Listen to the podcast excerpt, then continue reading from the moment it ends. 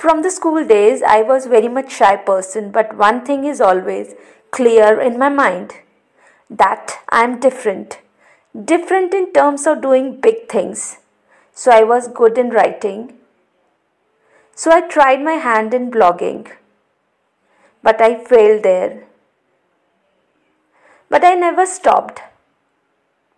So after that I start doing so many things at time. Then I start making videos.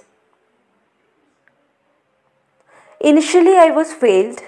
It took me years to come from 0 to 5, but still I'm learning. So tell us little more about your journey. So is it easy or difficult for you to start?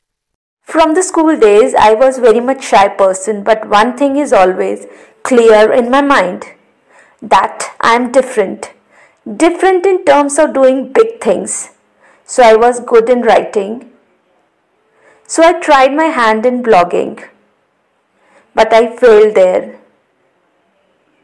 But I never stopped. So after that I start doing so many things at time. Then I start making videos. Initially I was failed. It took me years to come from 0 to 5, but still I'm learning.